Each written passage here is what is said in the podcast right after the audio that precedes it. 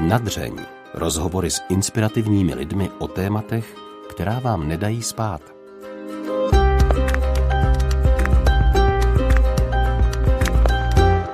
Milí přátelé a posluchači pořadu Nadřeň. U prvního zářijového dílu vás vítá Alžběta Havlová. K mikrofonu jsem si tentokrát pozvala Kristýnu Dolejšovou a upřímně musím říct, že mě samotnou až překvapilo, jak silné bylo naše povídání.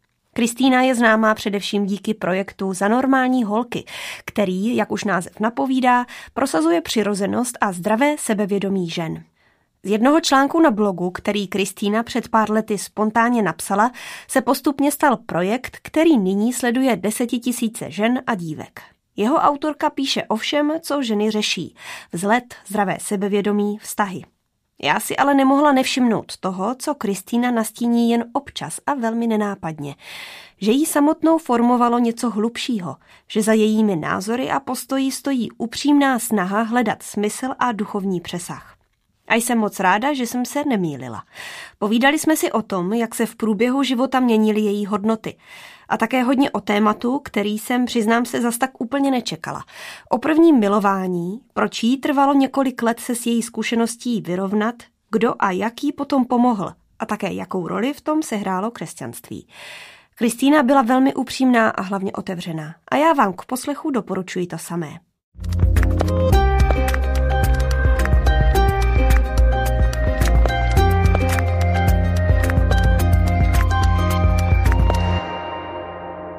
Kristýno, vítám tě u nás, ahoj. Ahoj, dobré ráno. Na úvod mi dovol citovat jeden z tvých nedávných příspěvků na Instagram a Facebook. Mm-hmm. Co kdybys měla v pubertě sílu postavit se lidem, kteří se ti smáli? Co kdybys přestala řešit každý sousto, aby se splnila představu lidí, kterým na tobě nezáleží? Co kdybys při milování rozsvítila? Řečnickými otázkami se ptáš takhle svých sledujících uh, dívek a žen. Je tohle realita dnešních žen?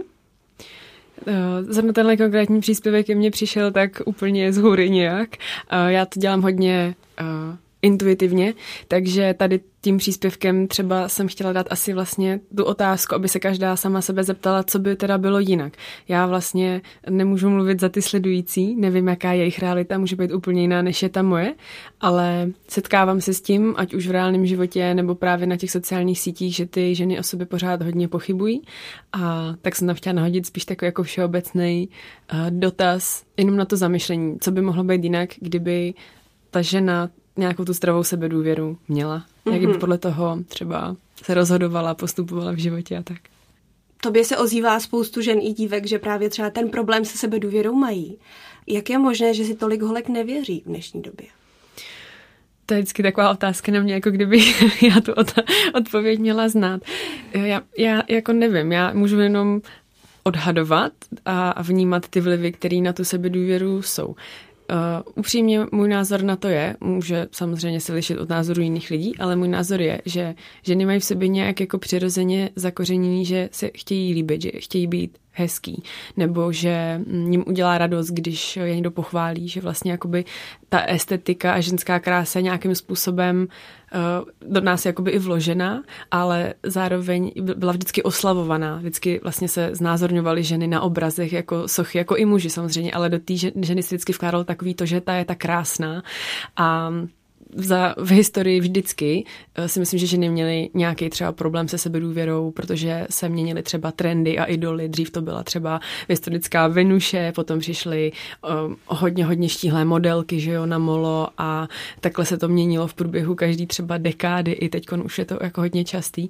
A vždycky, eh, každá z nás vypadá jinak a má prostě už předem jako daný, třeba jako bude mít postavu někde štíhlý, vysoký, někdo má tendence spíš být silnější a tak dále.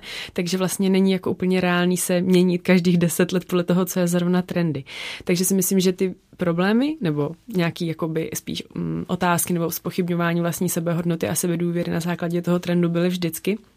Ale teď aktuálně v téhle době mám pocit, že je to hodně intenzivní právě proto, že jsou ty sociální sítě a že do toho hodně přilívají do ohně, protože dřív se žena mohla porovnat maximálně třeba se sousedkou nebo s někým pak v televizi nebo v časopisu, ale dneska už to vlastně je vidět i na těch sociálních sítích a tím, že je každý používá a sedíme u toho x hodin denně a ty sociální sítě jsou tak nastavení, prostě aby vám tam furt běhaly ty, nej, ty nejhezčí fotky těch nejhezčích lidí a ty, co mají ty nejhezčí auta, nejhezčí domy, že to má být vlastně jako inspirativní v uvozovkách, ale zároveň to pak způsobuje to, že třeba ty mladé holky zrovna um, už jenom si neprolistují o přestávce ve škole časopis, ale najednou tady vidí stovky tisíce vyretušovaných fotek každý den a pak se podívají na sebe a mají jako logicky pocit, že nejsou třeba tak hezký, tak dobrý a tak dále. Ty se v tom příspěvku ptáš i na následující věc. Co kdyby ses přestala dávat klukům na potkání, jen abys měla na chvíli pocit, že tě má někdo rád? Mm-hmm. Děje se mladým slečnám i tohle? Myslím si, že některým jo. A myslím si, že um, nebo takhle, mě už je 30, ale kdysi mi taky bylo náct a taky jsem se chtěla klukům líbit a vím, že jsem třeba žila v prostředí, já vím, že už je to třeba, nevím, 10, 15 let naspátek tohle období, ale ono se nějaký to pubertální období, nebo možná i u někoho dospělácký moc nemění. A když to řeknu jednoduše, když ta holka nebo žena má pocit, že ji nikdo nemá rád, že není dost dobrá, tak si nachází nějaký jakoby cestičky, jak si ten pocit té lásky dopřát. A dost Myslím si, že to je jako docela logický, že se prostě stává, že potom ta holka jde a vlastně hledá nějaký fyzický kontakt, protože na tu chvilku jí to dopřeje ten pocit, že jí teda někdo asi chce, že se někomu líbí. A je to vlastně jako pochopitelný, ale samozřejmě potom asi přijde znova taková ta prázdnota, protože si to ta holka musí dodat jako sama. A jo, myslím si, že se to děje, proto jsem to tam i jako zmínila. A je pravda, že třeba tady na tu větu mi zrovna konkrétně přišlo dost reakcí soukromých do zpráv, mm-hmm. kdy ty holky mi jako napsaly jako jo, to se mě dotklo, to je prostě něco, co já jsem vždycky dělala, nebo jako uvědomuji si to a že třeba střídají hodně partnery a furt hledají to něco, co je naplní nějakou tou jako láskou a že to jako není ono. Takže asi se to děje. Ale tam jako hodně záleží, jako pokud je samozřejmě žena, která si tohle dobře, protože jí to prostě jenom jako dělá dobře a třeba má jako partnera a nebo, nebo něco takového, tak, tak jasně, jako že to je na každém, ale pokud to dělá vloženě jako za cílem dopřát si jako pocit nějaký sebehodnoty, tak na tu chvíli to nikdy nemůže naplnit. Nebo na tu chvíli jo, ale jako potom, jako emočně nějak dlouhodobě, většinou spíš mám mm, tak pocit třeba z těch zpráv, že spíš to ty holky víc a víc stahuje jako emočně dolů. A kdybych se tě zeptala na tvůj názor, tak kdy myslíš, že třeba je žena v úvozovkách připravená na to uh, už mít třeba s partnerem tak v nějaký hlubší milostný život? To je, to je těžký. to je fakt těžký, no. Um... Protože třeba z nějakého křesťanského eh, úhlu pohledu se čeká do svatby, mm-hmm mě by zajímal ten tvůj názor, když se právě věnuješ třeba hodně jako uh, těm ženám a těm dívkám a nějak tomu jako fyzičnu, prostě jak se má člověk vnímat, tak kdy myslíš, že to prostě tak jako pro tu holku je už v pořádku, že už, to, že už je jako schopná rozhodnout se, že dělá správně třeba? No, to je, to je jako hrozně těžká otázka, protože jako zaprvé si myslím, že každá to asi bude vnímat trochu jinak, ale Mm, jako takhle, jestli se třeba to týká nějakého věku, nebo jestli mě ptáš jako konkrétně na věk, tak tam bych jako určitě apelovala na to, že jako fakt na nic nespěchy, jako nemusíš, protože třeba zákonem daná lhuta 15 let nemusíš na to hned v 15 vlítnout. Jako, mm. Mm, možná to tělo na to nějak při, jakoby je připravený, ale nemyslím si, že třeba jako dál emočně. Ale to je jenom můj názor, jako může to někdo vnímat úplně jinak. Ale, ale třeba Mm, kdy už je na to ta žena jakoby připravená, tak tam si myslím, že to je ve chvíli, kdy nad tím už jako nemusí přemýšlet nebo jako polemizovat, jestli je to správně nebo ne, že to jako prostě cítí, že to je ten správný člověk, že mu důvěřuje, že že to je uh, už třeba jako správný čas, že už ho nějakou dobu třeba zná, ale to fakt mluvím jako v takovém tom ideálním případě a já třeba mám dost přátel v křesťanů a jsou i katolíci, i evangelíci a třeba mám hodně přátel evangelíků, kteří čekali do svatby a oni spolu byli třeba i 10 let a pro mě třeba v tu chvíli, když tenkrát mi bylo 20 a já jsem zase jako ne, nejsem z křesťanské rodiny, pro mě to bylo jako jako wow, jak můžete čekat tak dlouho, to je prostě jako, jako nechápu to. Ale tím, že jsem třeba se s nima do hloubky bavila i tady na to téma, tak já jsem vlastně pochopila jejich záměr zatím a přišlo mi to vlastně hrozně hezký na druhou stranu. Takže je to je to asi, asi na každém. Já nevím, co o tom mám asi moc jako říct. Ne, ale, to, ale to, myslím to, si, to, jako upřímně si myslím, že třeba mám pocit, že je dost dívek, které potom třeba toho můžou litovat, že třeba moc na to spěchali.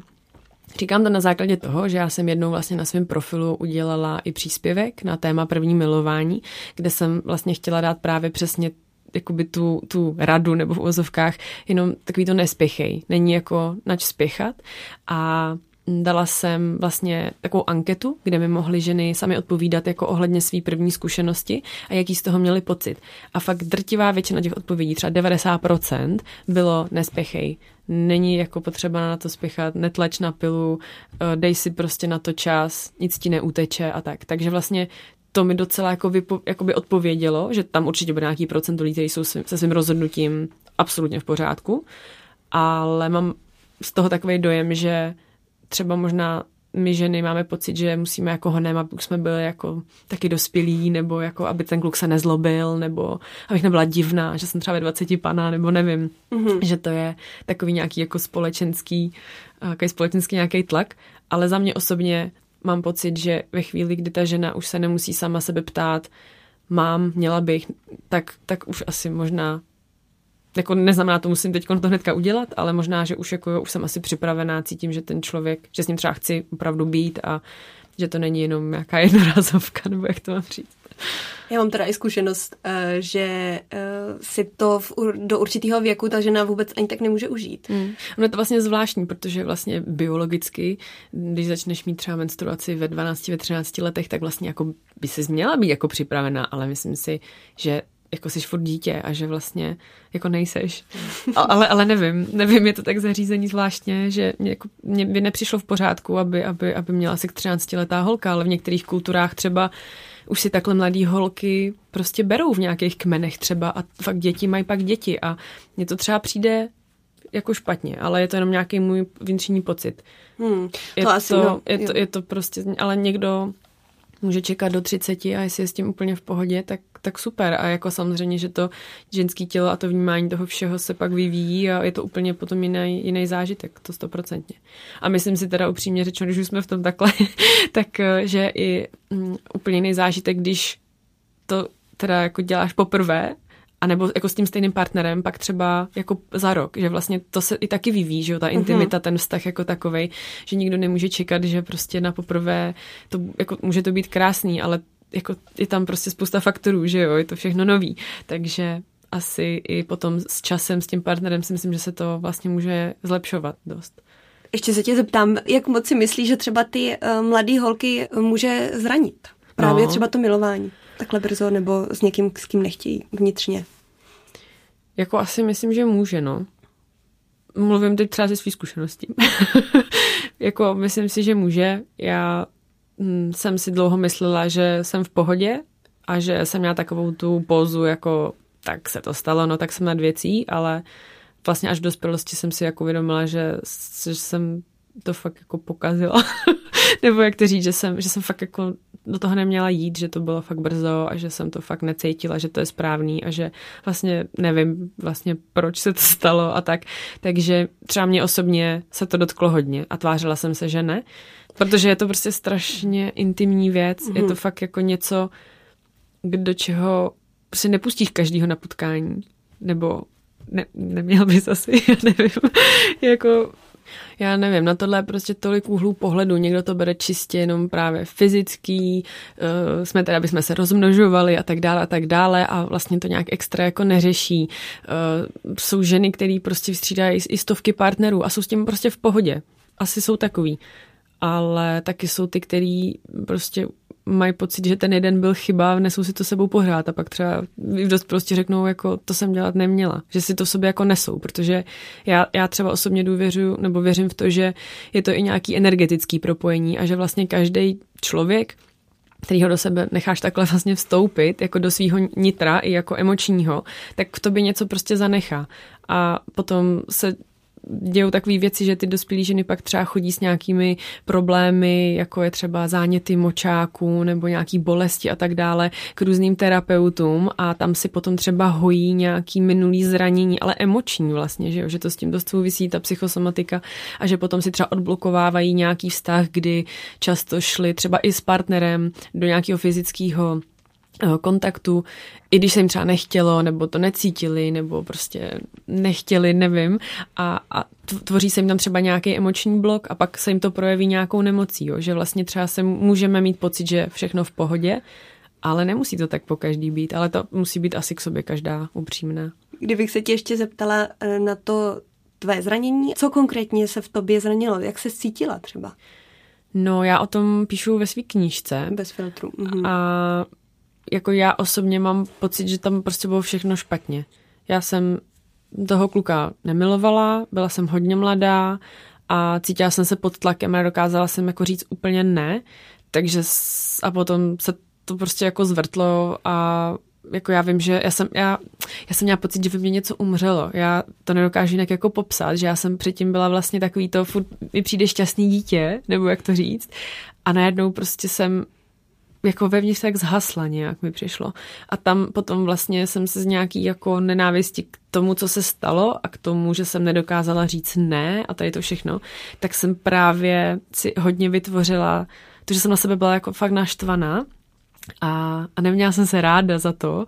A to právě paradoxně potom třeba způsobilo to, jak jsme se bavili na začátku, že jsem hledala nějaký, jako mě, mě prostě stačilo, když mi třeba kluk jenom objel, dal mi pusu, já už měla na chvilku pocit, jako jo, dobrý, tak ještě za to furt jako stojím, někdo mě má rád, a jakmile odešel, tak já už jako jsem se zase cítila hrozně prázdná. A já jsem si to vlastně vyřešila až třeba o šest let později, nebo možná i díl. Takže mm, já, já jako je těžký popsat, co se ve mně odehrálo, ale mám pocit, že tam něco takového toho kouzelného, čistého jako vyprchalo. Ale možná, kdyby to bylo s tím správným člověkem ve správný čas, tak by to kouzlo nějaký ta energie vevnitř třeba ještě více jako rozkvetla, ale mně se stal ten opak. Uh-huh.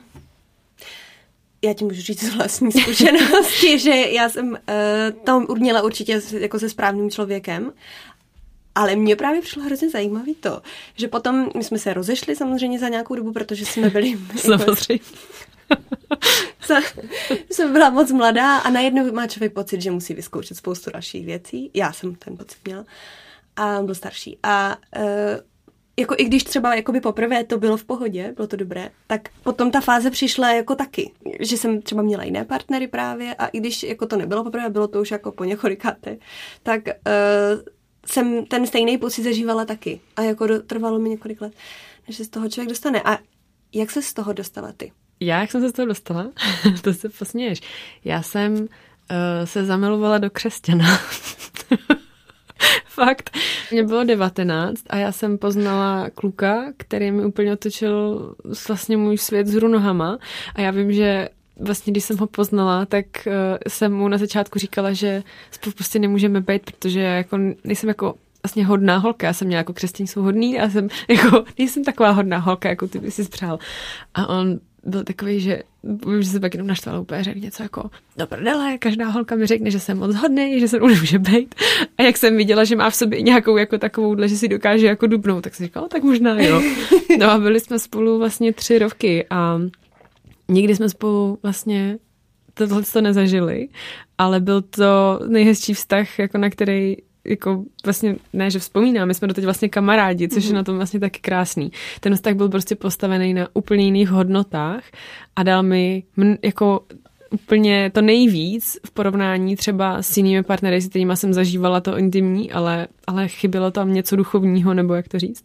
A on mi vlastně otočil život úplně na ruby, protože najednou jsem jako viděla, že ty vztahy můžou být založený i na jiných věcech a že, mm, že nějaká ta, nějaký ty intimnosti jako, jak to mám říct, jako kdybych měla nějakou pyramidu a já jsem dřív do základu té pyramidy dávala právě to, že musím být hezká a líbit se, aby mě ty kluci chtěli a pak to bude dobrý a pak si možná popovídáme a pak uvidíme, jako co bude dál. A prostě nikdy to nefungovalo. A najednou jsem tady, to bylo jakoby otočený a já jsem do těch základů vlastně spolu s ním dala to, že jsme jako hodně komunikovali, do hloubky si povídali, zažívali spoustu, spoustu věcí, hodně cestovali, mluvili jako právě o těch duchovních věcech, že jo, i jako o Bohu, o křesťanství. Já jsem fakt jako pronikla do jako úplně jako hloubek, který jsem netušila, že se tam ve mně někde jako odehrávají a najednou tady to bylo vlastně jako, já jsem si to třeba přála celou dobu hodně, ale nebylo to, to nejdůležitější najednou. A mě to hodně jako otočilo svět z hůru nohama a bylo to, bylo to fakt zajímavý a no je to vlastně jako jeden z nejdůležitějších lidí do dnes v mém životě. Mám spoustu otázek teď. uh, tak já se zeptám na tu praktickou. Bylo těžké to vydržet tři roky? Bylo to hrozně těžké. Hmm. Nebudu lhát, bylo to těžký a vlastně upřímně my jsme se pak i kvůli tomuhle nakonec rozešli, hmm. protože mm, pro mě v tom věku, nebo nějakých, nevím, 19 až 22, 23, uh, bylo jakoby tam asi vlastně nešlo ani tak o ten fyzický akt jako takový, jako o nějakou, řekněme, potřebu fyzickou, ale spíš o to, že mě fakt chyběla ta blízkost jako taková, mm-hmm. protože tak to, já jako, jako nechci moc jít do detailu kvůli němu, že jako no, bych nechtěla ne, nějak ne, jako zasahovat do jeho soukromí, ale jak si, jako když to řeknu nějak mm, co nejméně jako detailně, tak mám pocit, že vlastně on, nebo nevím, nemám pocit, vím, že on vlastně i po nějakým jakoby jenom třeba malým zblížení měl hodně výčitky, protože sám vlastně nevěděl, co je správný, co není správný. Teď vlastně třeba jako jeho rodina na to měla nějaký názor, jeho přátelé na to měli nějaký názor, lidi z kostela na to měli nějaký názor, Bible na to měla nějaký názor a on najednou nevěděl, jaký názor je jeho. A my jsme se měli fakt moc rádi, ale on v tom hodně jako plaval a nevěděl moc co. A já jsem furt tak nějak jako, já jsem do toho vlastně ušla do, od začátku s tím, že tohle vím, a tak nějak jsem doufala, že uh, asi spolu teda zůstaneme už na pořád a že tím, že se uh, utvrdíme po nějaký době v tom, že jsme pro sebe ty, ty praví, takže potom už to nebude vlastně jako překážka a nemusíme třeba čekat pět let do svatby nebo tak. Ale vlastně do toho jsem s tím šla i na začátku. Vlastně mi bylo řečeno, chtěl bych počkat aspoň rok, abych jako věděl, jestli, mm-hmm. jako, jestli si spolu fakt rozumíme, jestli jako spolu chceme být. No a pak už to byly dva, a už to dva a půl a jako furt nic. A já jsem, jako určitě byla moje chyba, že já jsem do toho furt jako rejpala, že jsem prostě chtěla jenom aspoň pochopit, co se mu odehrává v hlavě. Chtěla jsem se o tom jako bavit a tam už jsem ho pak zablokovala jako úplně, no, že už vlastně on už byl tak chudák vlastně jako zmatený, že nevěděl, co je Nevěděl. správný, mm-hmm. že že, že prostě už jsme to pak nevydrželi. Já jsem vlastně už přišla s takovou tou poslední jako uh, jak to říct, no už jsem prostě jak to jako nevydržela a přišla jsem za ním, že teda asi spolu jakoby nemáme být, že asi nejsem ta pravá, když ani vlastně po třech letech Jo, že jsi to brala jako Já jsem si to brala znamení. osobně, já jsem si jo. to brala jako hodně osobně, že vlastně mě fakt chybělo takový ten pocit, že ten chlap, jako by, že se mu líbím a že, že je tam prostě, protože v, jako v tom vztahu s ním jsem to vlastně nebrala vůbec jako čistě fyzicky, ale opravdu jako nějaký napojení, jako emoční a to mi tam hodně chybělo. Takže jsem potom už vlastně dost jakoby vlastně vyčerpaná z těch svých, ne, a to zase z mé strany, kde já jsem jakoby z nekřesťanského prostředí, do mě zase rejpali jako mý kamarádi, jako tak co už, tak jako, jo, a, a teď se mě dělali jako srandu doma, že jo, a jako jestli není v nějaký sektě, jestli jako, a teď prostě ten tlak ze všech stran byl fakt hodně intenzivní, jo, jo. až já už vlastně jsem pak za ním jednou přišla a řekla jsem mu tohle, že si asi teda myslím, že asi teda když to ne, nevěděl jako po roce, ale neví to ani po třech, takže třeba možná nejsem ta pravá. No a v tu chvíli on už toho byl vlastně taky úplně vyčerpaný, takže řekl, že asi vlastně jako ne. A to pro mě byl třeba šok, protože já jsem myslela, mm-hmm. že on jako spíš zabojuje a řekne ne, jako tak to nějak zachráníme. Ale vlastně my už jsme z toho byli tak unavený, že jsme si tak sedli, že asi vlastně ne, no. A, a tím se to jako ukončilo. Ale vlastně do teďka jsme kamarádi, jako vlastně to dopadlo tak, jak asi mělo. Mm-hmm. Ale, ale je pravda, že vlastně jako kvůli tady tomu ve finále potom ten vztah skončil, ale zase jsme byli fakt hodně mladí, že jo, a mm, kolem nás se to téma pořád točilo každý den a to bylo takový jako intenzivní, že jako třeba možná dneska bych na to koukala úplně jinak a, a třeba to i jinak řešila, že jo, ale prostě byli jsme mladí, 20 letý trdla, tak hold hold to tak dopadlo. Jak říkáš, že bys třeba v téhle době už to třeba chápala jinak, uh, pochopila jsi to? Nebo chápeš vlastně tady ten koncept toho čekání do svatby? Vlastně dává mm-hmm. ti to smysl v něčem? Jako já osobně bych to nechtěla mm-hmm. na rovinu. Mm, vlastně já to chápu, jak jsem říkal, mám hodně přátel, kteří do té svatby čekali, jsou spolu moc šťastní a, a je to vlastně inspirující, ale já sama za sebe mám pocit, že pro mě to jako úplně asi není. A nemyslím si, že ten koncept té svatby uh, je, jakoby, je ten mezník, jako tak teď už jako můžem. Teď spolu jako budeme pět let a se poznávat a potom třeba někdo to má i takhle, že po svatbě až spolu začnou i třeba jako žít, bydlet a takhle, protože vlastně, co si tak pamatuju, tak vlastně mm, mezi, mezi těmi lidmi docela panovalo takový to, jako jak spolu můžete bydlet před svatbou, protože tam už je jako to riziko, že už jste spolu jako v jedné posteli třeba, nebo a to, a to už třeba mě jako přijde, mm, nechci říct jako přehnaný, ale, ale jako mě by to určitě nevyhovovalo. Já bych chtěla toho člověka fakt poznat se vším, než vlastně si jakoby slíbíme, že ten život spolu fakt chceme prožít, než jako naopak, že si to slíbíme a pak najednou zjistíme, že spolu vlastně nemůžeme třeba vůbec bydlet, že se jako nesneseme nebo že tohle nefunguje, protože i v tom si člověk musí nějakým způsobem asi vyhovovat. Takže tak. Co si potom dělala s tou hloubkou, kterou si s tím partnerem objevila? Říkáš, že si v sobě objevila uh, nečekané hloubky.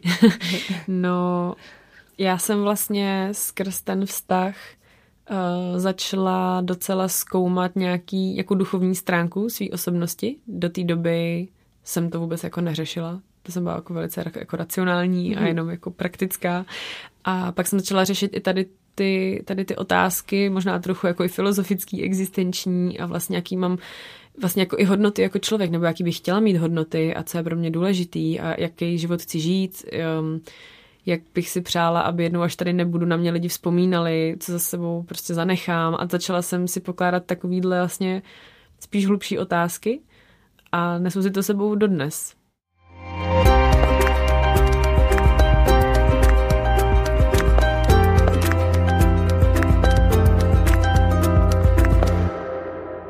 Ty natáčíš i podcasty a mm-hmm. teďka má velkou zpětnou vazbu právě jedna, eh, jedna epizoda, kde mluvíš o tom, jak si prožila hru eh, na právě na tom křesťanském táboře, jestli to mm-hmm. správně chápu, Labirint světa a raj srdce. Co jsi během tady téhle hry uvědomila? Během téhle hry jsem si uvědomila, jak moc jsou pro mě důležitý vztahy. Jako ve zkratce v té hře vlastně já jsem dostala šanci prožít život, jaký jsem si vždycky přála a byl naplněný vlastně, jak jsem byla vždycky racionální, praktická, tak byl takový jako uh, hodně práce, hodně peněz, cestovat, užívat si, nechci jako děti, to by mě brzdilo, omezovalo mi to svobodu a nechci jako rodinu a, a budu si prostě jenom jako užívat, protože proto na tom světě přece jsem. Jenomže pak přišla ta duchovní stránka a já jsem vlastně i tady v té hře dostala šanci si teda ten život prožít takhle a vlastně jsem v té hře umírala někdy po čtyřicítce, sama, nešťastná, hodně bohatá, ale úplně jako prázdný život. A já vím, že jsem v té hře prožila fakt silné emoce, kdy jsem si uvědomila, že třeba jako fakt do teďka cítím obrovskou vděčnost, že jsem si to měla šanci jako vyzkoušet ten život a zjistila jsem takhle brzo, v nějakých 20, že jako to úplně ne, že to jako vlastně není asi ten smysl, proč tady jsme. No takže uh, moje ponaučení tam bylo, že vlastně já jsem zůstala sama, neměla jsem ty děti, neměla jsem žádného partnera, umřela mi maminka a já jsem tam prostě zůstala stát úplně jako úplně opuštěná. A takže mi vlastně jako došlo, že budovat ty vztahy je důležitý. A možná třeba z toho i vyznělo, že jako to znamená, že teda jako si udělám děti, jenom abych nezůstala sama na stáří, tak to není. Já jsem jako by měla fakt na mysli mm, vztahy všeobecně, že ať už jsou to, jestli někdo žije pro třeba svoji práci a má tam skvělý kolegy a dělá, jako jsou to i jeho přátelé zároveň, tak je ale důležitý ty vazby jako mít, prostě člověk je sociální tvor a že já jsem pořád byla takový single hráč a jdu sama na sebe, všechno zvládnu sama, jako, jako emancipovaná, úplně až otravně. A, a najednou jsem pochopila, že to tak vůbec být nemusí, že si lidi můžou i pomáhat, nemusím je na všechno sama a ty vztahy jsou důležitý. Takže tak. A, a i takový to, a tam vlastně ve chvíli, kdy mi tam v té hře jako zemřela ta maminka, tak tam jsem si mm, zažila to, co si podle mě zažívá asi hodně lidí, kterým mu zemře někdo. Že mu nestihnou říct něco, co chtěli. Takže já jsem v té hře tady to přesně zažila a fakt jsem toho hrozně litovala. Že mě to jako hodně sebralo, že už jsem jako nestihla tý mamce říct, co jsem si přála a to ve mně třeba vzbuzuje právě ten pocit jako když cítíš, že chceš někomu říct, že ho máš rád, tak mu to prostě řekni hned, nečekej na zítra, ne, nemusí už tady být prostě, nebo ty tady nemusíš být, takže prostě když cítíš tohle, udělej to, řekni to, prožij si to teď. Mm-hmm. Eh, myslíš, že se tady tyhle přelomové momenty, jako třeba to, že si zrovna měla příležitost zahrát si takovou hru a zrovna se ti tam stalo něco takového, anebo i třeba jiné přelomové momenty ve tvém životě dějou uh, náhodou, anebo že třeba nějakým vyšším řízením osudu? Hmm. tak, to je zajímavá otázka. No já asi věřím to, že si to svým způsobem nějak přitahuju do života, protože potom pátram, protože jako je pravda, že, nebo takhle, myslím, že tady to se začalo hodně lámat ve věku těch 19, kdy jsem poznala toho, toho svého bývalého, bývalého přítele, ale já vlastně už někdy v 15, ještě na základce, nebo ve 14, jsem poznala jednoho pána, ten byl taky křesťan a on nám dělal přednášku na základní škole.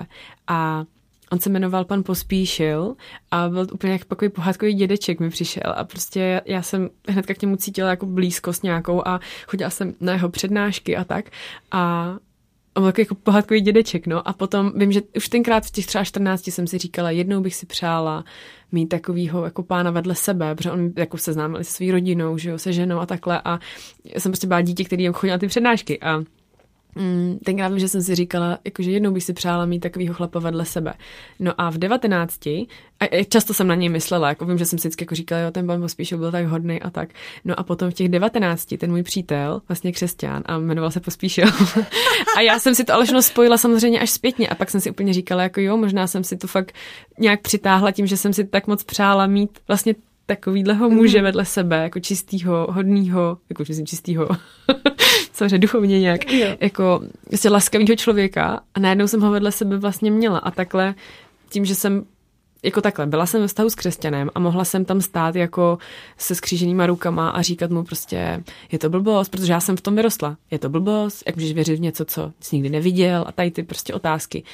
Ale já jsem zvolila tu cestu jako já bych to chtěla pochopit, tak mi o tom něco řekni. Já s tebou půjdu do kostela a chtěla bych slyšet třeba kázání a, a četla jsem Bibli a chtěla jsem fakt navnímat a pochopit jako to jeho vnímání toho světa. Takže jsem tomu šla jako naproti. A tím si myslím, jsem si přitahovala tyhle ty zážitky, že když má člověk to otevřené jako srdce a chce se něco učit a dozvídat, tak mu přichází to se tak říká, ne, že když je žák připraven, učitel se vždycky objeví, že tak do života ti přijdou ty situace, kdy kdy se teda ponaučíš, nebo naučíš hmm. něco. A jak to teda vlastně máš teď s vírou?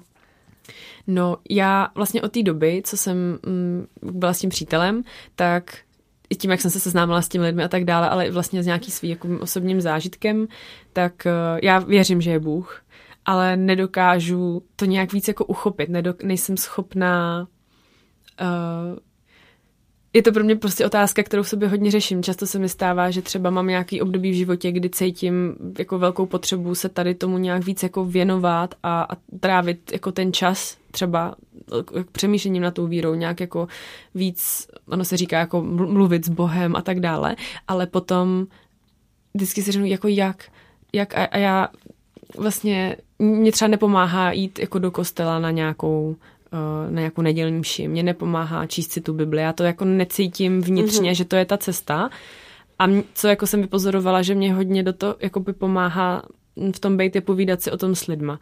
A tak vlastně teď mám ty křesťany kamarády a je zajímavý, že třeba občas se mi stává, že jako poznám, že je někdo křesťan, aniž bych jako věděla, že je. Že to prostě jako nějak cítím. Už se mi to stalo několikrát. A, takže to možná, mm, takže možná skrz ty lidi, že jako vlastně mě baví poslouchat ty jejich příběhy, ta jejich zkušenost, to, jak oni to cítí a vnímají, ale jako, jako takhle, hodně věřím i v nějaký jako vesmír a v nějakou energii, že takový to, co si jako přitahuje, síle myšlenky a tak, ale mm, co se týče třeba toho, ty síly myšlenky a toho, jak to funguje ve vesmíru, nějaký zákony, tak tomu věřím vlastně hodně a hodně to funguje. Mm-hmm. A pak tady mám vlastně tu víru v Boha a tam jsem furt taková jako, to není ani jako víra, já to někde jako v hloubi asi jako vím, ale nedokážu navázat ten vztah, jestli mm-hmm. to dává smysl. Jo, jo. A tak furt se k tomu jako vracím a pak zase jako od toho odejdu, že jako nevím. A... Mm-hmm.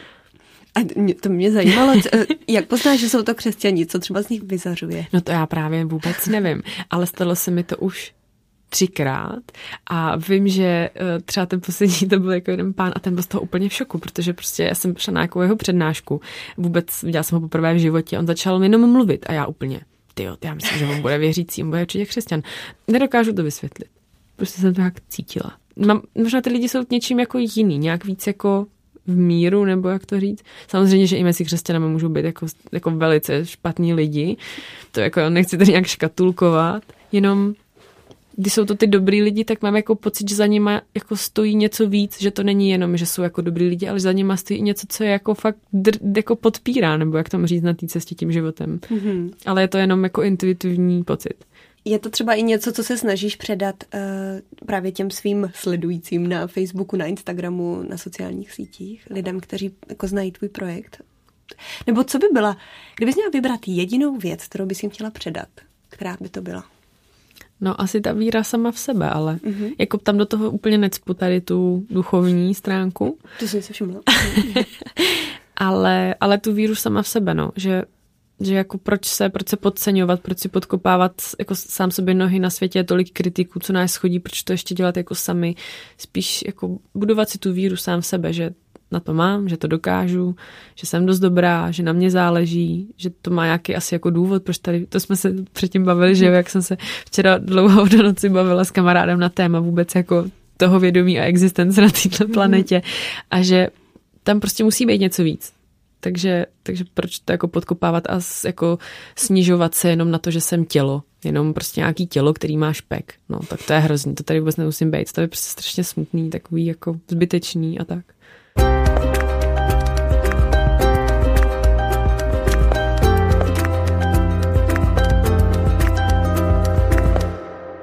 Vy jste teďka s přítelem eh, se rozhodli přestěhovat do malé chatky na zahrádce, eh, kde není ani voda, ani elektřina. Ráda vystupuješ ze své komfortní zóny? Jo, ale tohle jsem trošku přehnala. ne takhle. Jako my jsme se samozřejmě nerozhodli bydlet někde, kde není voda a elektřina, ale my jsme se rozhodli, že tu chatu zrekonstruujeme a jsme tam teď ve fázi, kdy tam ještě není voda a elektřina. Bude tam zavedena a samozřejmě ve chvíli, kdy to už bude jako neúnosný, tak máme možnost se přestěhovat do nějakého třeba nájmu nebo do bytu někam a je to prostě jenom taková my jsme si řekli, uvidíme, jak dlouho to jako vydržíme a bude to taková nějaká zkušenost, no, ale mm-hmm. není to tak, že bychom tam teď jako museli být a nemáme jinou možnost a jsme prostě jsme se tedy nemila, to ne. My to jak máme pořešený tyhle věci, takže je to spíš, no asi jo, asi je to trošku výstup z komfortní zóny, ale, ale dá se to řešit. a bojíš se špatných rozhodnutí? Nebo do všeho jdeš po hlavě třeba? Já se bojím hodně, no. Jako já vím, že jsem to kdysi řešila i na psychoterapii, že jsem uh, měla obrovský problém se rozhodovat v čemkoliv, bylo to pro mě hrozně těžké, ale jako fakt až takovým extrému, že třeba když jsem potřebovala triko, tak když už jsem našla, který se mi líbí a mi jako třeba pasuje, tak jsem, a byly, bylo bílý a černý, abych tam stála třeba dva dny a nemohla jsem se za boha rozhodnout, který prostě hmm. si mám vybrat. A už mě to hodně omezovalo život, protože v tu dobu já jsem žila vlastně v Austrálii a já jsem každý den stávala s pocitem, že nevím, jestli mám žít tam nebo tady. A vlastně pak jsem došla na psychoterapii, vlastně od, z čeho se kde to jako vzniklo, že jsem takhle extrémně nerozhodná a že se tak extrémně bojím udělat špatný rozhodnutí. A my jsme se tam teda vlastně dostali k tomu, uh, jakýho rozhodnutí ve svém životě nejvíc lituju. A tenkrát, když jsem to řešila, tak to vlastně bylo to, že jsem se rozešla s tím přítelem, že jsem to jako nevydržela a že jsem prostě už jako prostě už vypraskly nervy a protože jsem šla s tím, že už jako nemůžu, že to nedám a nečekala jsem, že on řekne, tak jo, tak já se taky už nedám. Takže toho jsem vlastně litovala hodně, hodně dlouho a pořád jsem doufala, že se to nějak jako změní, že se k sobě třeba vrátíme. A tam to vlastně začalo, no, že potom jsem se bála, že něčeho budu tak moc litovat znova, že udělám nějaký špatný rozhodnutí, že se to tak jako vyeskalovalo a vlastně až když jsem si to s tím, s tím chlapcem vy, jako vyříkala, řekla mu to, přiznala mu to, že i po těch letech jako mě to trápí a tak, tak to jako odeznělo. Mm-hmm. A dneska je to teda lepší, dneska už eh, jako taky se, ještě pořád samozřejmě mám nějaký přirozený strach, jako obavu, jestli nedělám chybu a tak, ale už mám v sobě víc takový klid a říkám si, že vždycky je nějaký řešení, vždycky to nějak dopadne a jako je to v pořádku. Mm-hmm. Že vlastně člověk ty chyby dělat musí, jinak neroste, takže, takže už jsem na sebe taková jako méně přísná. a jak je vlastně možné, že když jsi měla takový jako hezký a čistý vztah a pár let na to si eh, podle toho, co vím třeba, co si, mm, co třeba sdílíš, eh, právě v té Austrálii měl vztah, který zdravý nebyl a který hmm. tě třeba ničil. Jak to, že si do toho v vozovkách znovu spadla do nějakého... Já si to taky nedokážu moc jako vysvětlit. No, to je, to je jako strašně zvláštní, no, ale upřímně si myslím, že zafungovala taková ta psychologie člověka, když ti někde chybí 10% a máš 90, chybí ti 10, tak najednou třeba z, jako vlastně přijdeš o těch 90 kvůli těm 10. A to bylo zrovna to, co mi třeba tady ten mm-hmm víš, co jako myslím, když takhle mm-hmm. říkám. Že to třeba... slyším poprvé, ale je to zajímavá jako jo, jo, myšlenka, jo, že jsi no, třeba jako ve vztahu, který tě z 90% dělá šťastnou a něco ti vadí, něco ti chybí. A potom, tak třeba v mém případě to mohla být ta intimní stránka vztahu. Mm-hmm. No a už mě to vlastně tak jako stresovalo nebo frustrovalo to, že jsme se nikam neposouvali, ani jsme se o tom nebavili a tak dále, že jsem vlastně to teda ukončila, ale najednou jsem potkala někoho, kdo těch 90% vůbec neměl, ale měl těch 10. A najednou jsem jako by mi naplnil tu potřebu těch 10% a už jsem zapomněla to, že těch 90 nemá a skončila jsem fakt v hodně špatném vztahu vlastně. Jako já jsem je nevyměnila, tam byl jako mezi tím třeba dva roky, jo, že jo, jo? Je, jo. Ale, ale prostě nějakým způsobem mi asi doplnil těch 10 ale byla to zase jako ta pyramida špatně otočená, znova se to prostě muselo logicky zbořit, no. Takže... A co byl tehdy ten impuls k tomu, že jsi jakoby semrala a řekla dost? No ten vztah byl úplně jako vyhrocený, to bylo úplně jo. špatně, to mm. bylo fakt, tam já už jsem neměla moc jako na výběr, já jsem psala i na linku bezpečí, jako to fakt bylo, to bylo prostě špatně úplně, mm. no. Jako já jsem prostě musela už jako odejít, no. Mm-hmm. Jako přetekly mi už všechny nervy, nebo jak tomu říct, tam už, nebo mě už měli přetéct dávno, upřímně řečeno, mě měli přetéct už třeba po půl roce, ale já jsem prostě taková, že nemám ráda konce, jsem furt takový ten bojovník, že to jako všechno jde vyřešit a všechno jde vykomunikovat, ale ale někdy asi ne, no. to se teda úplně zdá, že ten tvůj život jde úplně nahoru takhle dolů. Jo, můj život je úplně šílený. Já jako fakt, já se tomu občas i směju, že u mě není nic jako v poklidu. Já prostě furt nahoru dolů, nahoru dolů. To je jako jedna velká horská dráha. Fakt. A teď jsi kde? Jestli je, nahoru, jestli je nahoře, jako že to je dobrý, tak no. teďko někde nahoře. jo, to je hezký. no, já, jako já bych ráda, aby to byla spíš taková jako frekvence taková ta jako hladká, jako občas trošku klídek, a, ale nějak mi to nejde. Já mám v sobě prostě nějak moc energie a přitahuji si nějaký situace. Asi z toho mám hodně naučit, no, nevím. no a tak eh, co bys třeba se chtěla ještě v budoucnu naučit? Kým se stát, Kristy? Já bych chtěla určitě víc rozvíjet tu duchovní stránku. A docela často na to myslím a pořád mám jako tendence tak teď zrovna jsem ve fázi, kdy mám pořád tendence udělat nějaký takový ty velký kroky, jako třeba jít tu cestu Jakubskou pouť, nebo jestli být měsíc někde, ale jako já třeba jsem taky extremista, že už jsem si našla i nějaký trek v Americe, který trvá třeba čtyři měsíce, že prostě fakt bych potřebovala nějakou jako duchovní cestu si projít. Hodně čtu takový ty duchovní knížky a mám pocit, že bych jako měla odjet někam nějakého chrámu někde prostě meditovat nebo něco. Já teď jdu do kláštera na pět dnů a jako dost se bojím, že no. budu v tichu a bude to hrozný. No, něco takového. Jakože přesně mám ten pocit, že jakoby mě nějak volá vnitřně nějak se jako rozvíjet i tímhle směrem. My se vždycky ptáme našich hostů, co by poradili sobě samému, kdyby jim bylo znovu 20? Teď si už stará. Kdyby jsi řekla, že by mi bylo třeba 10, tak... Kdyby mi bylo znovu 20, já upřímně, já bych asi nic neměnila.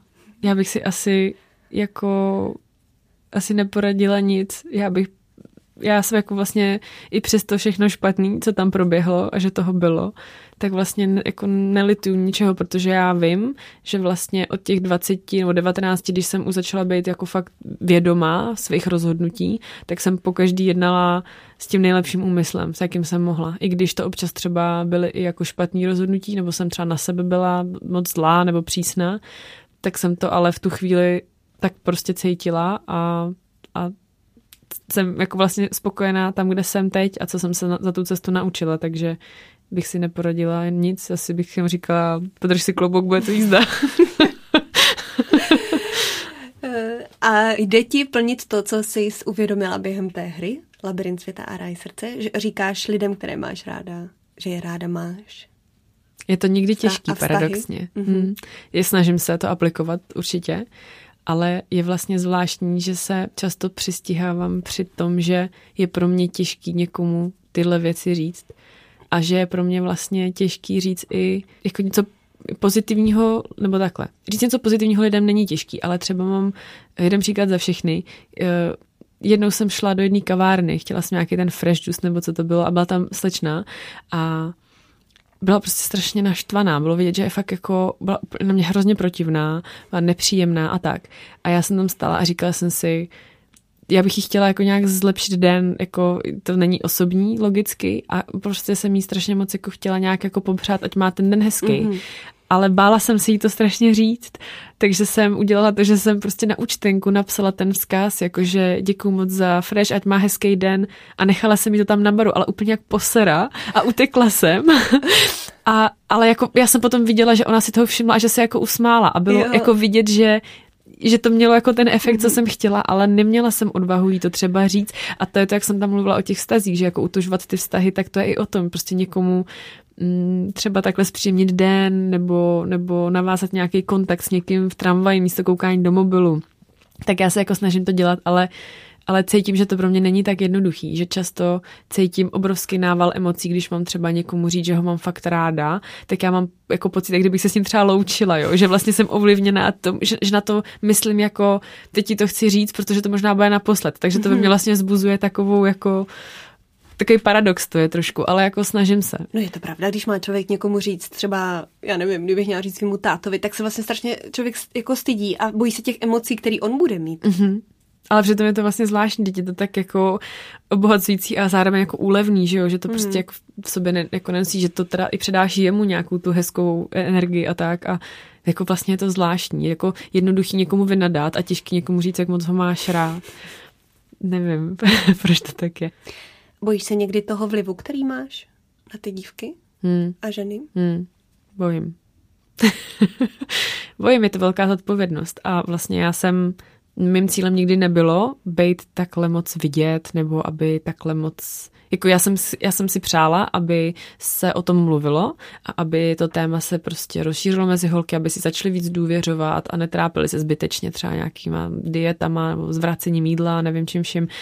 Ale jako vlastně to, že jsem takhle vidět a že mám takovýhle vliv, to už udělali ty lidi, že to jako začali sdílet a, a doporučovat a tohle, takže najednou tady mám prostě desítky tisíc sledujících, což je vlastně jednu moc jako příjemný, vidět, že ty lidi na to koukají, doufám, že to baví, někdo tam asi kouká, já by mi mohl dát za uši, ale, ale je to jako příjemný, ale taky si uvědomuji, že s tím přichází obrovská zodpovědnost, kterou já jsem si úplně nevybrala, jo, že to prostě jenom tak jako přišlo s tím, jak to rostlo, jak to začalo být jako populární, nebo jak to říct, No a najednou já jsem jako v situaci, kdy mi lidi říkají, že jsem influencer a přitom já jsem furt ta stejná holka z malého města, prostě, která jako si nečeže vlasy, nebo já víš, jako, že mm, ve mně se vlastně nic nezměnilo, ale najednou tady vystupuju jako veřejně známá osoba, která jako všichni dávejte pozor na to, co řekne každý slovo, prostě jsem furt pod tím drobnohledem a to je třeba jako nepříjemný, protože o to jsem si jako ne, neprosila, nebo jak to říct.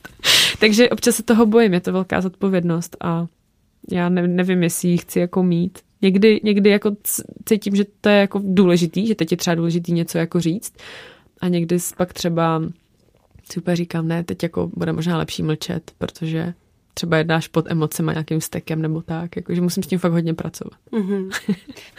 Kristi, já ti moc děkuju za rozhovor, díky, že jsi přišla já do Brna. Děkuju. děkuju za pozvání. S Kristýnou Dolejšovou si povídala Alžběta Havlová. Na dílu spolupracovali Haná Kašpárková a Antonín Kánský. Příští čtvrtek naslyšenou.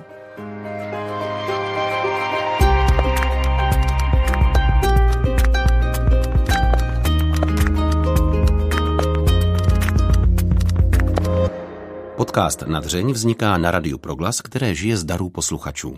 Pokud nás chcete podpořit, budeme rádi.